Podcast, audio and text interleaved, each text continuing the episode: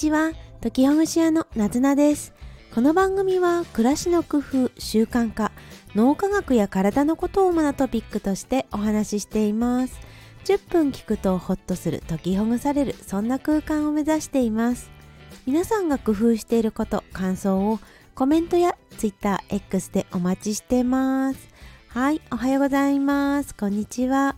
2月25日、日曜日の朝ですね。皆さんいかがお過ごしでしょうか？そうですね、2月下旬は雨の日が多いエリアがね、結構多いんじゃないでしょうか。晴れてるところもありますか？私が住んでいる関東地方では雨のようですね。先週も雨の日が多かったですし、これからの1週間も雨の日がね、何日かあるようですね。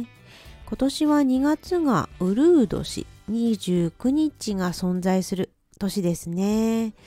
で、その珍しい4年に1回、ほぼ4年に1回のこの2月29日がある今年はなんだか2月が雨が多いですね。雨は暖かい日があってその後でまた寒い日のね、なんかこう雨の日が続いたりそんな2月の日だななんていうふうに思っています。で、そうなんです。あの2月はねというか春は新しいことをするのにはぴったりの時期。そして急に何かを始めるというよりはゆるゆると少しずつウォーミングアップしながら始めていくっていうのが体や心に合っていますよということを二十四節気という24の季節に1年を分けた日本の暦のね中でお話をしています。これはあの YouTube で主にお話をしていまして YouTube の動画は概要欄に URL を載せておきますが今の季節に合った行動はこんなのがいいんじゃないのかなっていうテーマでお話をしています。そしてでそう今は雨水という時期雨の水と書いて雨水という時期なのですがやはりウォーミングアップ準備運動ということをテーマにこんなことをするといいんじゃないかなっていうことを提案しましたこれは晴れていることを前提に結構屋外でのあの作業じゃないですね、えーと、行動っていうことをお話ししたんですがそう思ったよりも雨が多いのでなので室内でできる家の中でできるような体や心の準備運動ということを、ね、取り上げてみました。それが片付けはいいんじゃないかなって思ったわけなんですね。片付けです。時々お話しする片付けですね。片付けが春の雨の日にいいんじゃないのかなと思った理由を YouTube の動画でもお話ししていますがここでもかいつまんで理由を言うとまずはその体の準備運動になるっていうこと。家で座ってじっとしてるというよりは準備運動のように少しずつあの手とか足とかを動かすっていうことができるっていうこと。そして頭の準備運動にもなる。お話ししました。それは自分でこの本はいるこの本はいらないこの服はいるこの服はいらないっていうふうに決めていくということが頭の準備運動になりますね。そしてこのように片付けをしていくとつまりいるいらないの区別をしていくとそれがいるものが自分のところに残ってそして不要なものは手から手放していく、まあ、こんなことを繰り返していくと心にスペースができてそしてあの、ね、自分のやりたいことっていうことが見つかってくんじゃないのかなっていうふうに考えました。これが最終的な、まあ、目的といいますか。ね。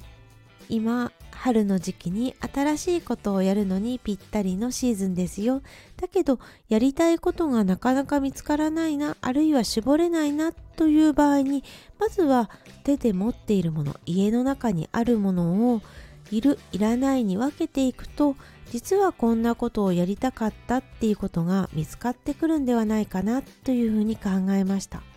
これはちょうど私の実体験も踏まえていますね。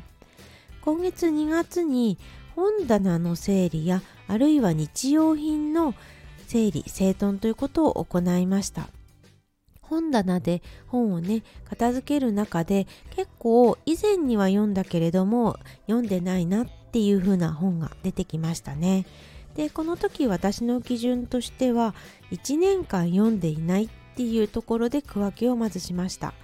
1年間読んでいなくても手は手放してもいいかなって思ったものと1年間読んでなくてやはりこれはもう一度チャレンジして読み直してみようと思ったもの。これに分けて1年そう1年間読んでないけどこれから読もうと思ったものは手元に残したんですね。でそして手放すものはメルカリで販売したりあるいはあのまとめてあの引き取ってくれるような本屋さんに持っていこうと準備していたりしています。このことをしたことでそうですねそうなんです。こういう分野をもう少し勉強したいけれどなかなか自力では難しいなって思った分野がありました。それは私があまり知らないコンピューターサイエンスみたいなものですね。でコンピューターサイエンスを勉強したいもっと極めたいとかそういうよりはもうちょっと本当に初歩的な全般的なことを知りたい。社会で生きる上でコンピューターサイエンスがどんな風に関わっているのか知りたいなっていう、まあ、この分野が知りたいけどなかなか自分一人では本を読み進められないっていうことが分かりました。それは過去にいろんな本を読んでいてだけど読まないで残っていたり読んだけど分からなくてそのままっていうのが多い分野の本だったんですね。まあ、そんなわけでこのコンピューターサイエンスについては本ももちろんいいけれどもう少ししっかりと勉強というかねあのもうちょっと強制力を持たせるためにこれは何かあのオンラインの授業を受講した方がいいんじゃないかなっていうふうに思うに至りました。これが私の一つの気づきですね。で、あるいはこの分野の本は結構毎回毎回、あの、何度も今までも定期的に読んできたなっていう本もありました。これはすごくありがたいし、取ってあります。こんな風に片付けをしていくと、あなたもきっといろんな気づきがあると思います。今私は本という、まあ、コンテンツの分野にね、話をしましたが、これは必ずしもコンテンツとかねそういったものだけじゃなくって日用品だったり服だったりっていうことも片付けてみると意外とねいろんなことが分かってくるんじゃないかなというふうに思います。ね、もしかしてると片付けてると過去にやっていて今はもうしてない趣味の道具っていうもの出てくるかもしれませんしなんかねあそういえばこんなことを昔はしてたなーっていうような何かハマってたものが思い出させるかもしれないですね。全てを手放す必要はないんですけれどだけど今はもういいかなって思ったら思い切ってスペースを空けてみるとそうすると今度また新しいことが何かね目についたり入ってくるかもしれません。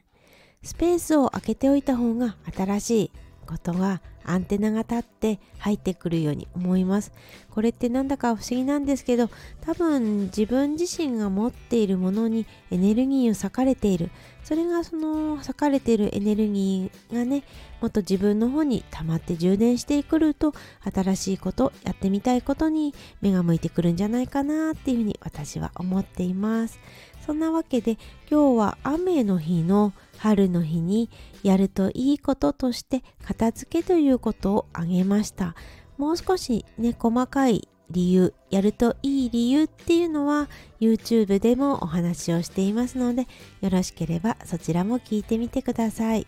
私もねいろいろとこれからもまた折に触れ片付けをしていきたいなと思います。それでは今日も最後まで聞いてくださりどうもありがとうございました。またお会いしましょう。なずなでした。またね